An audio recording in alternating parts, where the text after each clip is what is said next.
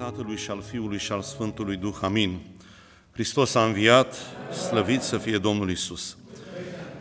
Iubiți frați și dragi surori, mulțumim Domnului Isus că putem să stăm aici sub revărsarea de hara cuvântului, în prezența Domnului Isus pe care l-am chemat în mijlocul nostru, așa cum am spus în cântare, vino, vino și între noi Isus. Domnul Isus ne-a promis în Evanghelia Sfântului Matei că acolo unde sunt doi sau trei, acolo este și El în mijlocul lor, adică în mijlocul nostru. Și ori de câte ori îl chemăm pe Domnul, Domnul vine între noi. Și ori de câte ori este Domnul Isus între noi, toate, cum spune cântarea de la Paște, acum toate s-au umplut de lumină și cerul și pământul și toate cele de dedesubt. Adică în momentul în care pătrunde Domnul Isus în viața noastră, toate capătă sens, toate sunt adevărate și arătate în adevărata lor lumină. Vedeți, unde nu este Domnul Isus, nu este nimic. Unde nu este Dumnezeu, este moarte. Unde este lipsa lui Dumnezeu, de fapt, ce este? Iadul. Unde nu este Dumnezeu, acolo este tot ceea ce poate fi numit urât, murdar, necurat și întinat. De aceea, aici unde venim, loc unde se adună biserica, Așa cum uh, a spus Mântuitorul femeii samaritence, zice, femeie, crede-mă că vine vremea și a și veni când adevărați închinători ai Tatălui se vor închina în duh și adevăr. Și mai departe spune Mântuitorul că biserica este mobilă. Unde se adună, acolo e biserica. Se adună doi, trei și începe biserica lui Dumnezeu. Biserica nu constă în ziduri, biserica nu constă în construcții, biserica nu constă în uh, organizații, ci biserica constă în suflete mântuite, în suflete care au fost chemate de Domnul și care au răspuns chemării sfinte a lui Dumnezeu. De aceea să mulțumim lui Dumnezeu. Poate de multe ori ne uităm în lume și spunem, Doamne, dar decât atâți ai? Că dacă facem comparația aceasta care nu e de la Dumnezeu, Uh, cât sunt în lume și cât sunt pe calea mântuirii. Uh, odată, în Evanghelia Sfântului Luca, cineva îl întreabă pe Domnul, Doamne, oare puțini sunt aceia care sunt pe calea mântuirii? Și vedeți, Domnul Iisus nu spune numărul celor care sunt pe calea mântuirii, că nimeni nu poate să știe. Azi e omul în har, mâine poate să fie în flăcări. Azi este omul la păcat, poate mâine un cuvânt îl străpunge și vine la mântuire și spune Mântuitorul în, drept de, în dreptul acestei întrebări, spune așa, anevoiți-vă să intrați pe calea cea strâmtă, căci adevăr vă spun vouă, că mulți, mulți vor vrea să intre și nu vor putea. Deci important este să ne anevoim. Important este să fim pe cale. Important să ne găsească Dumnezeu luptând pe calea aceasta că ne măsurăm noi de multe ori și de multe ori ne uităm la starea noastră și ne vine să urlăm, că ne vedem că suntem pe nicăieri. E, în momentele acelea, într-adevăr, ne vedem starea noastră, micimea noastră și spunem, Doamne, cum a zis Sfântul Apostol Pavel când îi scria ucenicului său Timotei, Hristos Iisus a venit în lume să mântuiască pe cei păcătoși, dintre care cel din tâi sunt eu. Și spui, dar cum, Părinte, tot cel din tâi ești? Spui că ești de atâția ani în lucrare, că ai cunoscut de atâția ani și tot cel din tâi, păi da, când începi să te măsori, îți dai seama că tot pe acolo ești. Vedeți, noi condiția aceasta o avem, e, sunt două lucruri care trebuie să le înțelegem. Până să-L cunoaștem pe Domnul, eram păcătoși neamântuiți. Nu știam de Dumnezeu, lucram din neștiință în necredință, cum spune Sfântul Apostol Pavel, dar a fost un moment în care drumurile noastre s-au întâlnit cu drumul Domnului Isus. Și în clipa aceea, noi am rămas tot păcătoși, dar păcătoși mântuiți. Și una e să fii un păcătos care are nădejde, ca tâlharul, nu era tot păcătos tâlharul, și a strigat așa, pomenește-mă, Doamne, când vei veni într-o împărăția Ta. Și răspunsul de dincolo din gura Domnului Isus, adevărat îți spun ție că astăzi vei fi cu mine în rai. De ce? Era un păcătos mântuit de acum. E așa suntem noi. Tot condiție de păcătoși o avem, dar păcătoși care avem nădejde oameni cărora, cum spune Psalmul 32, ferice de aceluia căruia îi se ierta păcatul, ferice de aceluia căruia nu-i ține Dumnezeu în seamă nelegiuirea, ferice de cel cu păcatul acoperit, spune psalmistul David în Psalmul 32, 1 și 2. Ce minunat este să ai nădejde aceasta fericită, că Domnul Isus te-a chemat. Și atunci spunem, Doamne, atât cât suntem, Dumnezeu nu are nevoie de mulțimi. Domnul Isus are nevoie de oameni care să-L iubească cu adevărat, de oameni sinceri, de oameni curați. Și să știți că întotdeauna după Domnul Isus nu pot rămâne până la capăt decât aceia care l-au iubit cu sinceritate, care și-au predat viața, care și-au pus încrederea în Domnul Isus, aceia rămân până la sfârșit. Aceia pot să spună ca fericitul și Dumnezeescul Apostol Pavel, m-am luptat lupta cea bună, am sfârșit credința, de acum mă așteaptă cununa pe care Domnul Mântuitorul mi-o va da nu numai mie, ci și tuturor celor care vor fi iubit venirea Lui. Ce minunat cuvânt îl spune Sfântul Pavel! Așadar, dacă suntem pe calea mântuirii, asta e foarte important, să fii pe cale. M-a întrebat cineva, Părinte, oare eu sunt? Oare eu sunt, mă străduiește să vin, ne țin, mă țin așa cât pot de frați, nu vin chiar mereu, dar cât pot mă țin, oare sunt pe calea mântuirii? Și am spus și eu ce a spus Mântuitorul, anevoiește-te. Anevoiește-te să te ții de lucrarea în care ai intrat, să fii pe cale. Asta e cel mai important, să fii pe drumul cel bun. Vedeți, am aici un melc și un iepure. Uite, îi dau drumul melcului să meargă și dau drumul și iepurului. Care ajunge primul la destinație? Păi iepurile, că iute de picior. Da, dar nu e important când ajunge. Unde ajunge? Și melcul, el merge încet, săracul. Dar și el, dacă se străduiește, tot acolo ajunge. Asta e foarte important, să fim pe cale, frații mei. Că dacă noi ne ținem de calea Domnului Isus și ați auzit cum e calea, calea ascultării, calea de lumină, arătată în cartea Harului Divină. Cât de important e să rămânem pe cale și să rămânem în ascultare. Cei mai mulți care n-au rămas pe cale și comparați, dacă vreți să înțelegeți, cu poporul Israel, când au ieșit din poporul, poporul lui Dumnezeu din țara Egiptului, a început să intre în ei cârtirea, adică neascultarea. Și neascultarea unde i-a dus? Au început să cârtească, nu le convenea că acolo în pustie nu erau condiții optime pentru viață, nu era la ceea ce se așteptau ei, nivelul la care credeau ei că dacă sunt poporul ales, acum trebuia să pice din cer tot ce vroiau ei, ei să fie un fel de Dumnezei pe pământ. E, nu este așa. Și pentru că au cârtit și n-au ascultat de cuvântul lui Dumnezeu, uitați-vă cei 40 de ani, câte nenorocire a venit peste ei. Au venit atâtea necazuri peste ei până acolo că într-o bună zi s-a căscat pământul și 300 dintre ei împreună cu Core, Datan și Abiram, căpetenile răzvrătirii, au fost înghițiți de vii de pământ. De aceea să rămânem pe cale. Vedeți, rând pe rând, câte unul, câte unul, se duc în stânga, în dreapta. Și așa este sita. La Domnul Isus vine Sfântul Apostol Petru și spune un cuvânt și Mântuitorul îi răspunde, Petre, satana a cerut, de satana cere, să vă cearnă ca pe grâu. El cere mereu.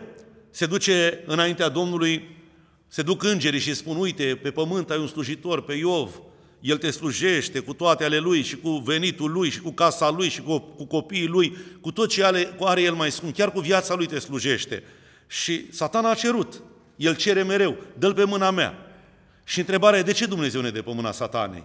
Păi este singura modalitate prin care să se vadă ce este în noi. Așa ar sta și pleava și grâul la un loc, nu? Și atunci de ce e nevoie să mai uh, alegem? Când culegem grâu, de ce mai e nevoie să scoatem bobul de acolo din pleavă? Pe am putea să mâncăm pleava?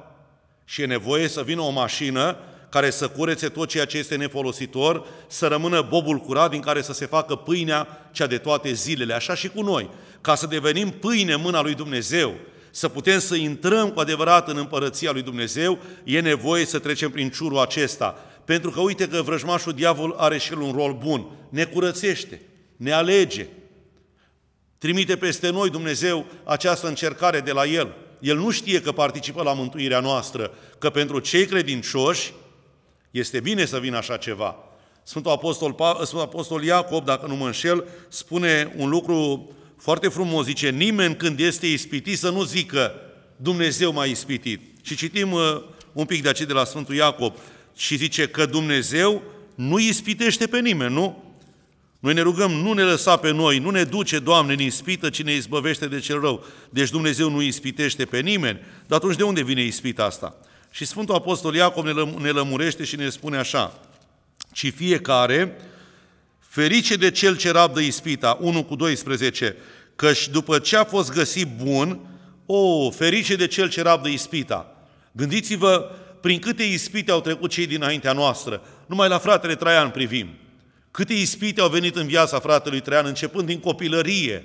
Câte nenorociri, cine a citit Hristos mărturia mea și citiți de-a capul al fine, veți vedea că toată viața fratelui Traian a fost alcătuită mai mult din necazuri, din ispite de la cel rău. L-a cernut, l-a cernut, l-a cernut până a devenit cel mai curat grâu din România, cel mai curat bob de aur în mâna Domnului nostru Isus Hristos. Ferice de cel ce rabdă ispita. Deci ce trebuie în fața ispitei?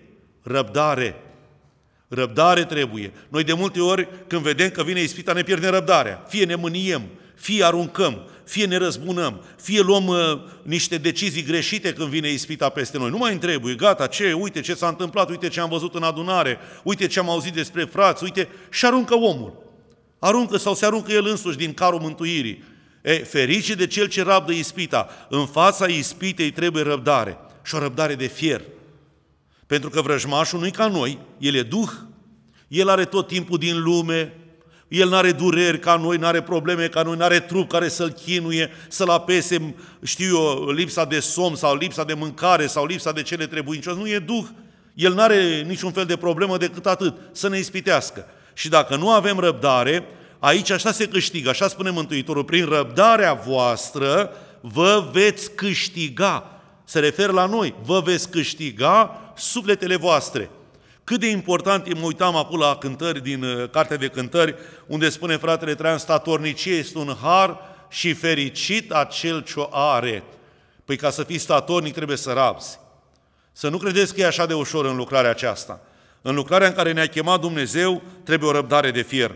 Spune Părintele Iosif în cărțile Sfinției sale, omului Dumnezeu, Sfântul Proroc, Părintele Iosif, odată în părțile ă, ăsta, Bistrița Năsăudului, pe acolo, era un frate care se întorsese de curând la Dumnezeu.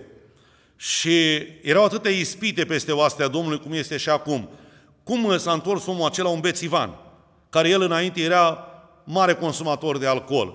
Și toată lumea, cum spuneau mai devreme frații, Păi, ce ai făcut? Te-ai pocăit, te-ai întors la Dumnezeu, ai ajuns râsul satului, te duci cu pocăiții și te adun cu ăștia de la oastea Domnului. Și odată s-a întâlnit cu cineva de vază care a spus, ce faci mă, te-ai pocăit? Și eu? Și s-a dat răului. Și dă cu un pahar și trage și un pahar. Ca să dovedească că el nu este ăsta, să nu se facă de râs cumva. Vedeți, ferice de omul care rabdă ispita. În fața ispitei, ce faci? De fapt, în fața ispitei nu ai decât două alternative – ori te arunci în brațele ei, a ispitei de toate felurile, ori ei sabia și te apuci și începi să lupți. Nu există altă alternativă, să știți. Nu există cale de mici. Ce să faci în fața ispitei? Păi cum, să faci pac cu diavolul? Nu se poate. Să cazi la mijloc? Nu, nu există la mijloc. Și atunci trebuie răbdare. Și apoi Sfântul Iacov continuă și spune, ferice de cel ce rabdă ispita, căci după ce a fost găsit bun va primi cununa vieții pe care Dumnezeu a făgăduit-o celor ce îl iubesc. Dumnezeu care îmi va da cununa vieții și nu numai mie, ci și tuturor celor care vor fi iubi venirea Lui. Așadar, cununa nu se dă la început. Mă uitam la sportivii care avem aici în sat, între care avem și o surioară noastră de la Suceava. Când a venit prima dată la mine, erau, cât avea vreo 19 ani, cred că avea atunci, sora Elena, și când mi-a arătat, de o vârstă cu Florin, când mi-a arătat palmele, m-am speriat. Era ca unui om care a muncit un an de zile numai la sapă. Avea mâinile bătătorite și a spus, eu alerg patru ore fără să mă opresc. Pot să alerg patru ore fără să mă opresc. Pentru asta am făcut antrenament. Mâinile care ni le arăta, păi muncesc, noi nu muncim când muncesc oamenii aceștia, vedeți, ca să iei cununa, pentru o cunună, nu pentru o medalie, pentru ceva care este pământesc și câtă trudă trebuie. Era odată fratele Traian, mergea la Covazna pentru mofete. Mofete sunt niște tratamente care se fac pentru reumatism. Dacă fratele Traian săracul i-a putrezit tinerețea în pușcării, dobândise tot reumatismul din toate celulele reci, întunecoase și pline de, de toate bolile pe acolo. Și din când în când mergea un frate de acolo, de la Beiuș, Dumnezeu să-l odihnească, fratele Vasile, și îl însoțea pe fratele Traian. Și în sala de mese acolo, uh, povestește fratele Vasile, zice, era un televizor. Și era o întrecere sportivă, la alergare. Și uh, era ora mese, au intrat și, stai frate, stai puțin să ne uităm la, la tinerii ăștia care aleargă pe pistă. Și spune, fratele Traian să uitați, zice, ia uite, fratele Traian îi place sportul. Zice, frate Vasile, dacă oamenii ăștia atât aleargă, s-au uitat cât alergau oamenii aceia și cât uh, muncă depusese înainte, vă dați seama ca să ajung la performanța aceea, e o muncă de ani de zile. Dacă ei aleargă atât de mult pentru o cunună care se vestejește, dar noi nu merită Domnul Isus pentru cununa care ne-a promis că ne-o va da? Merită, face, merită totul pentru Domnul Isus. Așadar, făgăduința lui Dumnezeu este că ne va da cununa dacă răbdăm. Uitați-vă, viața Domnului Isus, de la naștere până la, de la leagăn până la cruce, a fost numai răbdare. A răbdat Domnul Isus, ca așa spune în Tesalonicen, să ne întoarcem privirile către răbdarea lui Isus Hristos. Răbdare, răbdare și răbdare. A răbdat toate. A răbdat prostia noastră. A răbdat ca și copil, vă dați seama, Dumnezeu să se facă copil. Dumnezeu care este tot puternic, să se facă un bebeluș care să-l îngrijească o fecioară. A răbdat sărăcia. S-a dus într-o familie de oameni săraci, n-aveau nimic, nimic, nimic, nici casă unde să se nască. A răbdat singurătatea, a răbdat străinătatea, că a trebuit să fugă Sfânta Fecioară cu bătrânul Iosif, tocmai în Egipt și în ce condiții din vremea aceea din antichitate, când nu erau mijloace de transport în afară de măgari, de cai, de catâri și cam atât. A răbdat apoi 30 de ani, a răbdat printre oameni, necunoscut de nimeni. 30 de ani a stat Domnul Isus în necunoștință de nimeni. Și abia trei ani de zile a ieșit la propovăduire și atunci câte a trebuit să rabde. A răbdat pe ucenici care să certau între ei, care să fie primul. A răbdat uh, ura fariseilor și a saducheilor, ura lumii care era asupra dânsului. A răbdat atât de mult de foame, că spune Mântuitorul, Fiul omului n-are unde să-și plece capul, și vulpile au o vizuină, și păsările celui își fac un cuib, dar Domnul Iisus n-avea nimic în lumea aceasta. A răbdat de foame, a răbdat de frig, răbda zile întregi de foame Domnul Iisus. Pentru că spune că mergea în pustie Domnul Iisus și propovăduia cuvântul, acolo veneau leproși, acolo veneau orbi, acolo veneau șchiopi și nu pleca Domnul Iisus de acolo până nu-i vindeca pe toți. El nu punea în gura lui mâncare. Ne spuneau frații de fratele Traian, și știți cu toții, aș citi, poate spune fratele Traian mai voalat așa în cartea Hristos Mărturia mea, că odată a mers din Maramureș și în Bucovina de la un botez la o nuntă. Și când îl prindeam frații pe fratele Traian, fiecare, frate, am un copil cu necazuri, fiecare se ducea la fratele Traian cu necazul lui, dar nu-l întreba unul, frate Traian, ți foame? Uitați, dacă citiți în Biblie, nu o să vedeți că cineva l-a întrebat pe Domnul Isus, în afară de Marta, Maria și Lazar din Betania, l-a întrebat cineva, Doamne Iisuse, ți-e foame? Doamne Iisuse, ți-ai spălat picioarele? Simon leprosul nici măcar atât nu a făcut când l-a primit la el în casă. Nu l-a întrebat nimeni de treabă și era și om Domnul Iisus. Și fratele Traian a mers trei zile, a stat printre frați, dar n-a pus în gură o bucată de pâine, că nu l-a întrebat nimeni. Și la un moment dat, când a plecat undeva, s-a dus pe câmp și a mâncat trifoi crud. Căci că trifoiul la o anumită perioadă a lui poți să-l mănânci. Se poate mânca, știa fratele Traian în pușcărie, că era omul suferinței și a răbdării. Câtă foame a făcut fratele Traian în pușcărie. Printre frați a mâncat trifoi. Dacă vreți să credeți așa ceva. Deci, vedeți, răbdare. Răbda, Domnul Iisus a răbdat de foame. Și apoi nu mai spun ce a răbdat în săptămâna mare, ce a răbdat pentru noi oamenii și pentru a noastră mântuire. Și acum ni se cere și nouă să avem aceeași răbdare. Nu o pierdem. Zice fratele Traian într-o poezie că în durere și mânie omul spune ce nu știe și a zis vorba neînțeleaptă care trebuia să o tacă. Ei, vedeți, răbdarea noastră câteodată spunem are și a limite. Și așa suntem, noi suntem limitați, suntem slabi, suntem uh, frământătură atât de, de, de slabă. Și când vine ispita peste noi, se vede ce suntem, se vede cât este în noi din Dumnezeu și cât e din firea noastră aia veche, veche, veche, care ne urmează și ne urmărește și ne chinuie până vom pleca de pe acest pământ. Și spune în continuare Sfântul Iacob, nimeni când este ispitit să nu zică sunt ispitit de Dumnezeu. Păi ce să fac dacă m-a ispitit diavolul? Păi fraților, nu te ispitește nici Dumnezeu, nici diavolul. Noi ne ispitim singuri. Zice, Căci Dumnezeu nu poate să fie ispitit și să facă ca să facă rău și El însuși nu ispitește pe nimeni. Și ne răspunde acum Duhul Sfânt, ci fiecare este ispitit când este atras de pofta lui însuși și momit. Păi Păi ce îl ispitește pe bețiv? Paharul, nu? Ce îl ispitește pe curvar? Privirea pofticioasă, ochii lipicioși care se lipesc de toate privirile păcătoase, aia pofta aceea nenorocită care dacă nu o omorâm în noi, aia ne duce la păcat. Și aici spune cuvântul lui Dumnezeu, fiecare este ispitit când este atras de pofta lui însuși momit. Și Sfântul Apostol Petru, de data asta ne, ne lămurește și mai clar, în a doua sa epistolă sobornicească, zice, sper să găsesc versetul acela care e foarte explicit,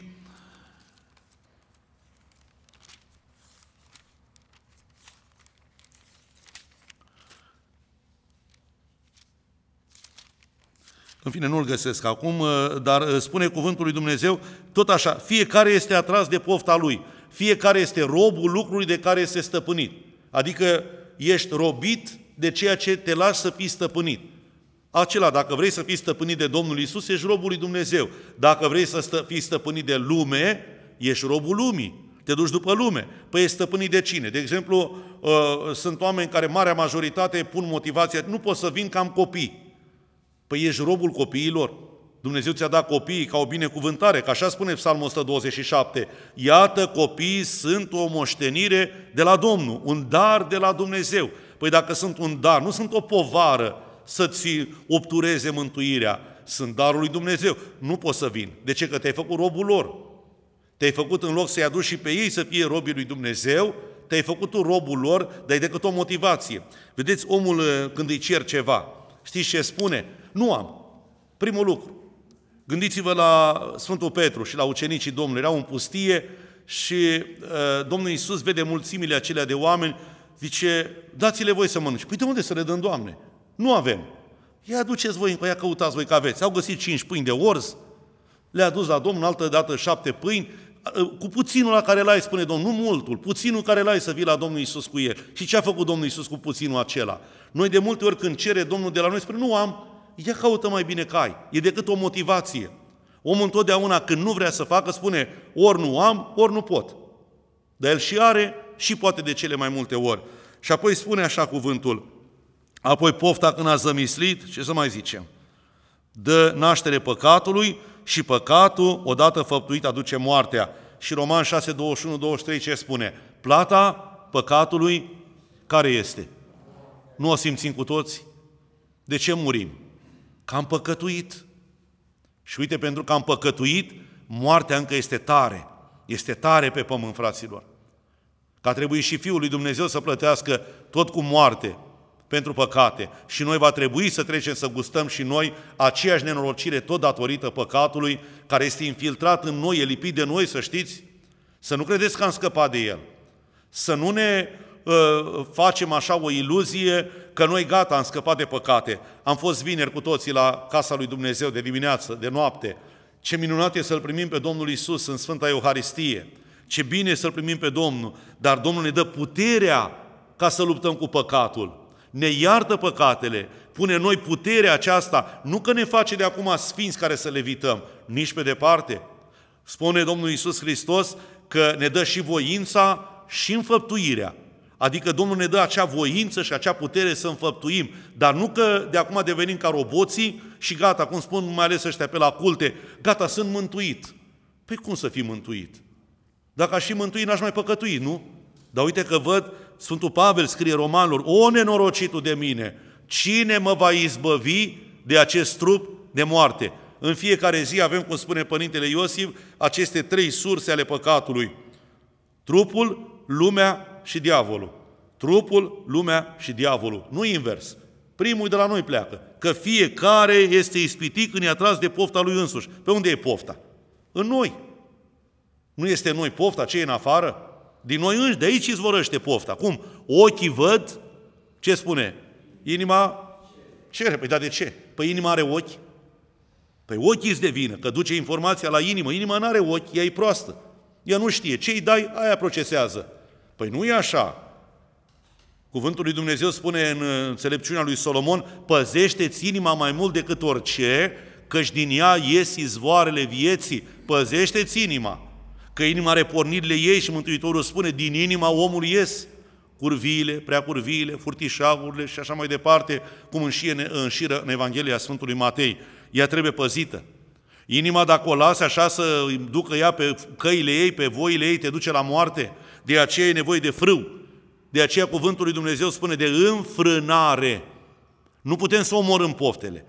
Nu avem cum să știți, să nu încercați că dăm cu oiștea în gard. Oricine a încercat, ori a nebunit, ori a ajuns cine știe la vreo sectă dintre astea, cuvântul ne spune despre înfrânarea poftelor, adică pune piciorul pe frână. Întotdeauna trebuie să fie dreapta măsura tuturor lucrurilor. N-am ajuns noi acolo să fim ca fratele Traian sau ca părintele Iosif. Astea sunt chemări, astea sunt chemări sfinte pentru oameni care nu sunt ca noi. Eu am mai spus și o spun, părintele Iosif, fratele Traian, au fost oameni ca noi, ca mine cel puțin. Ei au fost dintr-o altă dimensiune, chiar dacă au avut trup ca al meu, de ei au fost îngeri în trup, i-au trăit, i-au fost predați lui Dumnezeu, până și părul din capere a predat lui Dumnezeu la ei. Totul. Și casa lor, și avutul lor, tot ce aveau erau predat lui Dumnezeu, ei n-aveau nimic nepredat. La noi suntem oameni care încercăm și noi să ne anevoim. Îi avem ca pilde în fața noastră. Niciodată nu mi-a plăcut oameni care imită alți oameni. Uite, vezi prin adunări oameni care încearcă să-l imite, fie pe fratele Traian, fie... Nu imitați. Dumnezeu nu iubește imitația. Noi avem modele de urmat, dar nu imitații. Imitația nu e, e ceva fals. Nu o să fim noi niciodată, fratele Traian. Cât m-a strădui eu, nu o să fiu niciodată. Sau părinte, ferească Dumnezeu, nici nu suportă comparație, dacă să înțelegem că noi trebuie să fim noi înșine, avem modelele în față pe Domnul Isus, pe Maica Sfântă, pe Sfinții Ucenici, pe Sfinții noștri părinți și înaintași, care ne sunt pilde luminoase înaintea noastră, noi trebuie să călcăm pe urmele lor. Și acum vă mai spun un lucru și închei. Vedeți, s-a vorbit foarte mult despre orbul de astăzi din Evanghelie. Fraților, ca să ai lumina, ai nevoie de două lucruri. De lumină și de ochi sănătos. Poate să fie lumina orbitoare, dacă ochiul e bonlav sau nu există receptorul prin care să, să prinzi lumina, nu-ți folosește la nimic. Apostolul Pavel îl chema înainte Saul. Și acum acest Saul îl găsim în faptele Sfinților Apostoli la moartea, la, la linșajul Sfântului Arhidiacon Ștefan. A fost omorât cu pietre. Îi păzea hainele, că l-au dezbrăcat săracul și de hainele de pe el și l-au omorât probabil în pielea goală. De el nu vedea nimic. Auziți ce spune Sfântul Arhidiacon Ștefan? Văd cerurile deschise și pe Fiul lui Dumnezeu stând de-a dreapta măririi lui Dumnezeu. Dar de ce vedea decât Sfântul Ștefan? Saul nu vedea și el nimic? Nu vedea nimic. Și Saul spune, păzea hainele lui. Și a venit o zi când acela Saul mergea pe drumul Damascului. Și pe drumul Damascului îi se arată Domnul Iisus într-o lumină orbitoare. Saule, Saule, de ce mă prigonești? Cine ești tu, Doamne? Eu sunt Isus pe care tu îl prigonești. Și spune, toți auzeau glasul, însoțitorii lui, dar nu vedeau nimic decât Sfântul Pavel vedea. Următorul, că Saul înseamnă în ebraică cel dorit și Pavel în limba greacă înseamnă cel iubit. Cel iubit era acum. Și acum el, văzându-l pe Domnul Isus, a orbit. Uite că poți să-L vezi pe Domnul Isus să orbești. A orbit văzându-L pe Domnul. L-a văzut și el pe Domnul Isus acum. Vedeți, de ce nu-L pot vedea oamenii pe Domnul Isus? Pentru că au ochii bonlavi. Până când nu se însănătoșește, de aceea orbului a făcut Domnul Isus întâi ceva. I-a pus tină pe ochi, l-a uns pe ochi și a zis, du-te de te scaldă unde? La scăldătoarea Siloamului, care înseamnă trimis. Aici biserica adunarea este trimiterea lui Dumnezeu în lume. Când Domnul Iisus vindecă pe cei zece leproci, duceți-vă de vă arătați cui? Preoților, că Dumnezeu a lăsat pe preoți. Duceți-vă acolo și împliniți ce v-am spus eu. Că nici la nimeni, să știți, fraților, nu o să vină la nimeni personal Domnul Iisus să ne vorbească nu, că nu sunt cine sunt eu să-mi vorbească. Nu, Dumnezeu se folosește întotdeauna de lucrarea pe care El a lăsat-o pe pământ. Biserica Lui în definitiv acum pentru noi de 100 de ani aproape lucrarea oastei Domnului, prin care ne cheamă, prin care ne strigă, prin care ne luminează și ne aduce și pe noi la cunoștința adevărului. Și ni s-au deschis ochii. E, când se face ochiul sănătos, când ni s-a însănătoșit ochii, nu ai trupului, că că pentru ochii trupului a trebuit să meargă în Damas pe strada dreaptă la un preot pe nume numit uh, Anania, care după ce l-a botezat, zice, i-au căzut de pe ochii lui ca niște solzi și a început să vadă și trupește Sfântul Apostol Pavel. Ei, până când nu se însănătoșesc cu ochii, n-ai cum să vezi lumina. Orbul, după ce s-a dus la scăldătoarea siluamului, s-a întors văzând, dar nu știa cine e Domnul Isus. Omul căreia îi se zice, auzise despre Domnul Isus, dar personal nu-L cunoștea și a trebuit să vină o clipă, după încercare, a venit și peste el ispita, nu degeaba v-am vorbit despre ispită și răbdare.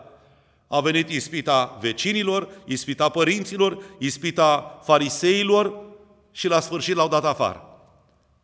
Și când se credea că gata, l-au dat afară, Domnul Iisus l-a căutat. Și îl vede pe Domnul Iisus. Ochii care nu vedeau au început să-L vadă pe Domnul Isus. Și unde? În templu l-a văzut pe Domnul Isus. Acolo unde era locul Domnului Isus. Și spune, Doamne, întreabă Mântuitorul, crezi Tu în Fiul lui Dumnezeu? Doamne, dar cine e să cred? Eu sunt. Cui s-a mai descoperit Domnul Isus așa? Decât Sfântului Pavel. Auziți, unui om curat, Dumnezeu îi se descoperă. Unui om care îl caută cu toată inima, cum spune în uh, Vechiul Testament, în Ieremia, mă veți căuta și mă veți găsi dacă mă veți căuta cu toată inima. Și atunci Domnul Isus se descoperă orbului. Eu sunt cel care vorbește cu tine. Și atunci el îi s-a închinat. Cred, Doamne, și îi s-a închinat lui până la pământ. Ce minune face Domnul! Deci ochiul trebuie să fie sănătos, frații mei. Că altfel lumina poate să fie, vedeți, pentru un orb, poate să fie lumină de laser. El nu poate să vadă, că nu are ochiul sănătos. Și atunci ce face Domnul? Întâi ne însănătoșește ochii. Ochii minții să înțelegem și ochii inimii să simțim.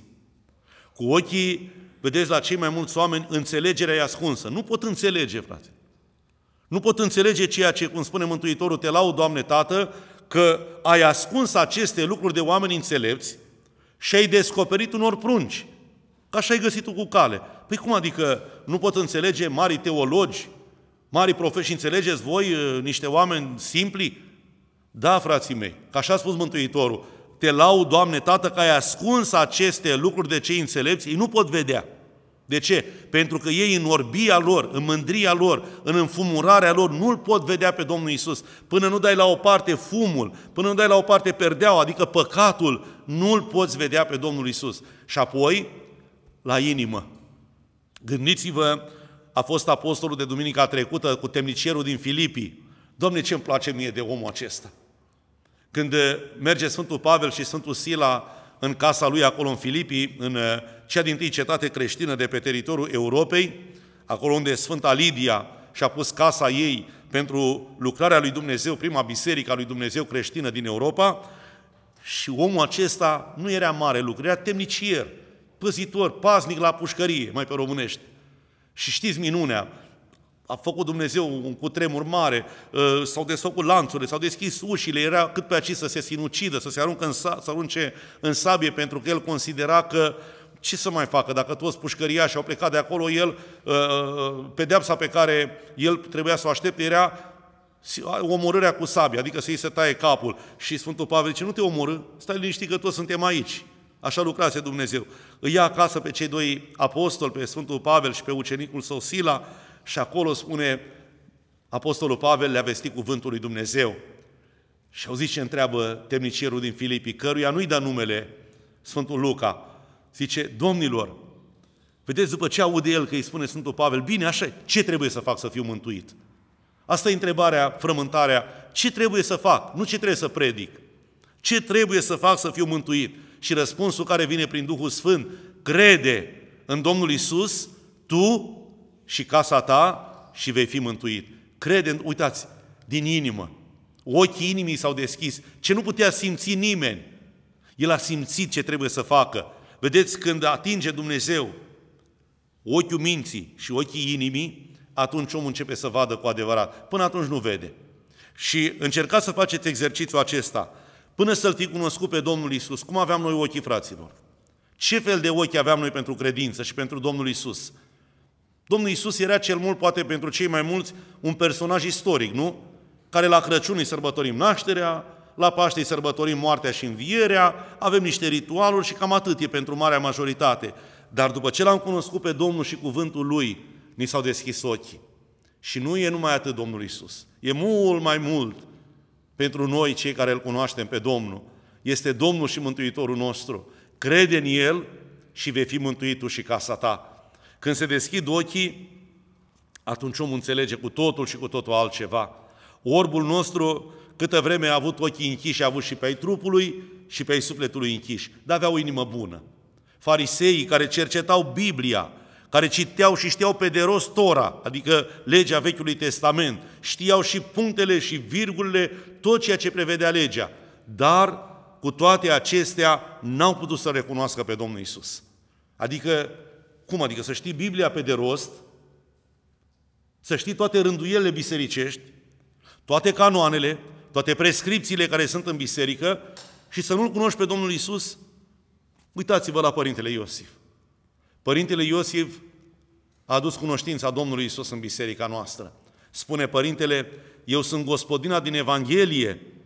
Știți că e pilda aceea cu femeia care pierduse banul în casă și tot a căutat, tot a căutat și a trebuit să facă ceva. Ce a trebuit să facă? A prins lumina. Și după ce a prins lumina, banul unde era? Chiar acolo în casă, era supat. Eu sunt gospodina care am aprins toate luminile din biserică, spune Părintele. A aprins lumina în întunecatul neamului mormânt Părintele Iosif, adică l-a dus pe Domnul Isus. Ne-a deschis ochii să înțelegem, să simțim, să vedem ceea ce până atunci nu vedeam. Nu era Domnul Isus în biserica noastră, nu era Sfânta Evanghelie, era, dar noi nu vedeam.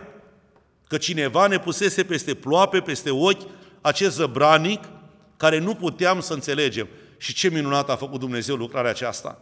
Ce bine ar fi ca toți oamenii să treacă prin minunea aceasta a nașterii din nou, a schimbării, a transformării, prin care să vadă ceea ce cântăm noi de multe ori, știu eu, poate vorbesc prea mult, fals, am văzut lumina cea adevărată.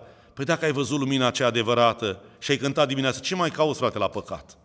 Înseamnă că minți că ai văzut, n-ai văzut lumina cea adevărată, ai văzut o minciună, o înșelătorie. Că cine a văzut lumina cea adevărată ca Apostolul Pavel, păi a mai continuat pe același drum la Damasc? S-a mai dus el la cei care urmăreau pe frații din Damasc? Nu s-a mai dus la ei. S-a dus la preotul Anania, s-a dus acolo unde era Domnul și unde era chemarea lui. Așa și cu omul. El cântă omul, am văzut, dar cântă cu gura, nu cu inima și nu cu înțelegerea.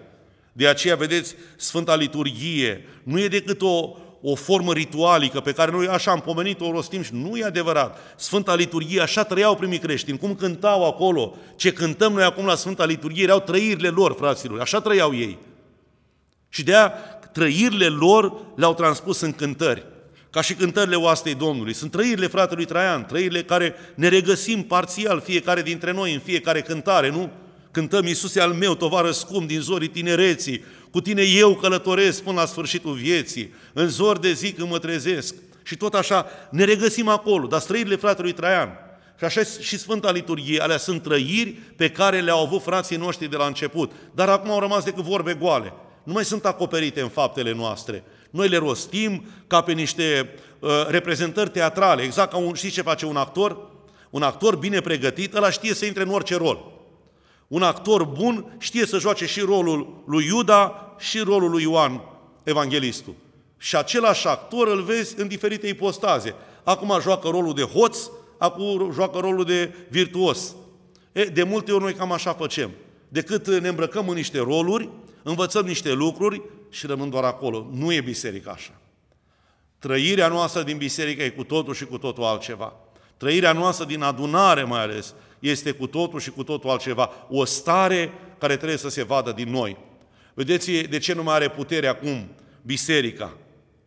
Am ajuns, vedeți, suntem o biserică care abia mai ne apărăm să nu ne cotropească ăștia, tot felul de învățături, tot felul de, uh, gândiți-vă, că au năvălit peste biserică secte, fel de fel de lucruri care Dumnezeu le-a îngăduit să vină. Că n-am păzit cu adevărat acea lucrare sfântă, nu l-am avut pe Duhul Sfânt mereu între noi. Și acum, vedeți, biserica se străduiește să-și păzească ceea ce mai are. Și toți hoții vin să fure de aici.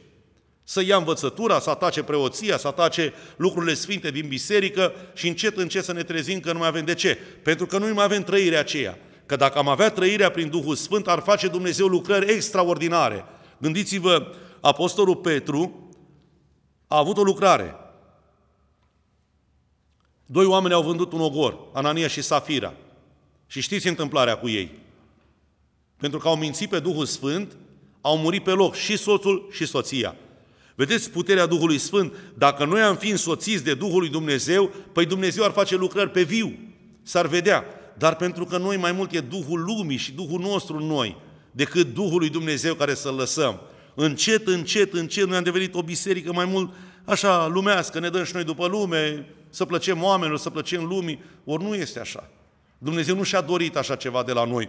Închei cu ceea ce spune cuvântul în capitolul 3, versetul 20, versetul 18 de la Apocalipsa. Zice acolo, cuvântul lui Dumnezeu este ultima epistolă care o scrie Duhul Sfânt bisericii din Laodiceea. Sunt cele șapte biserici de acolo din Turcia din ziua de azi, Asia Mică din vremea aceea, și spune, Îngerului bisericii din Laodiceea spune, te-ai îmbogățit, nu duci lipsă de nimic, te lauzi, ai așa și așa și așa, dar nu te vezi că ești sărac, ticălos, orb și gol. Te sfătuiesc să cumperi de la mine aur și alifie să-ți ungi ochii tăi și să vezi. Și continuă versetul 20. Iată, eu stau la ușă și bat. Ultima stare prin care va trece Biserica lui Hristos va fi așa. Domnul Iisus la ușă. Domnul Iisus va bate la ușa bisericii. Nu asta de lemn. Și dacă unul de acolo zice, dacă aude cineva glasul meu, dacă cineva dintre, dintre noi, cei care suntem în biserică, vom auzi glasul lui, n-a citit fratele Dan de la capitolul 5, ce a spus? A fost atent și a citit? Ca și Maria și Marta, poate, eu știu, iertați-mă. Uh, a spus așa, adevărat, adevărat vă spun că vine ceasul și a și venit când cei morți vor auzi glasul Fiului lui Dumnezeu, păi nu-L auzim noi acum. Și ce vor face? Și vor învia. Se referă la timpul prezent. Vor auzi. Dacă cineva aude glasul Domnului Isus acum și străpunge urechile minții și a inimii, atunci Domnul spune, voi intra la El, voi rămâne la El, voi cina cu El. Dar Domnul Isus nu mai e primit în biserică. Că ne-am pus noi în locul Domnului Isus. Suntem noi, nu avem loc de noi înșine, de ceea ce suntem noi. Și atunci Domnul, vedeți cât de smerit este? Cum adică Domnul care e stăpânul, El e Domnul bisericii, capul bisericii. Și cum capul nu mai are loc? Nu mai are loc, de noi. Că la final așa va fi. Domnul Iisus când va veni spune, iată stau la ușă și bat. Încet, încet, încet punem noi altceva și îl punem pe Domnul Isus pe planul 2. Domnul să ne ajute să avem lumină, să avem răbdare, să avem credință și să putem să ne ducem crucea mântuirii și ascultării în legământul pe care l-am luat în oaste. Amin. Slavă Tatălui și Fiului și Sfântului Duh. Amin. Slăvit să fie Domnul Isus.